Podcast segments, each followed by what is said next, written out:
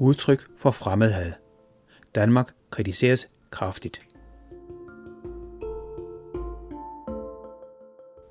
Den afrikanske union kritiserer nu Danmark. Så vidt vi kan researche os frem til, er det aldrig sket før.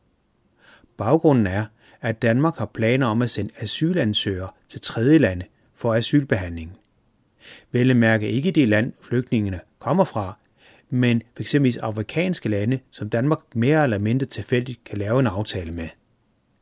Den afrikanske union påpeger, at kontinentet i forvejen huser 85 procent af alle verdens flygtninge. Resten af verden huser så de resterende 15 procent.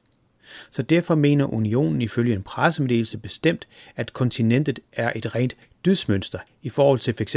Danmark.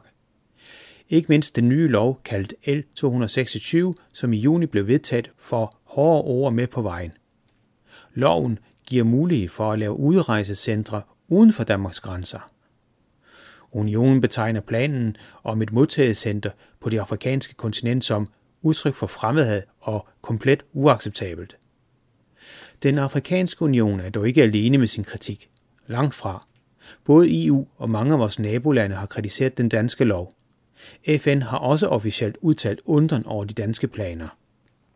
Flere internationale medier har undret sig over, at netop Danmark har gennemført en lov, som ikke engang de ellers ret rabiate lande som Polen og Ungarn har kunne finde på. Den undren hænger muligvis sammen med, at kongeriget tidligere har været kendt som et meget tolerant land. For eksempel var det netop Danmark, der var det første land til at underskrive flygtningekonventionen af den 28. juni 1951. Som en ekstra oplysning kan vi endda fortælle, at flygtningekonventionen i høj grad blev forhandlet og formuleret af den danske jurist og kontorchef Knud Larsen.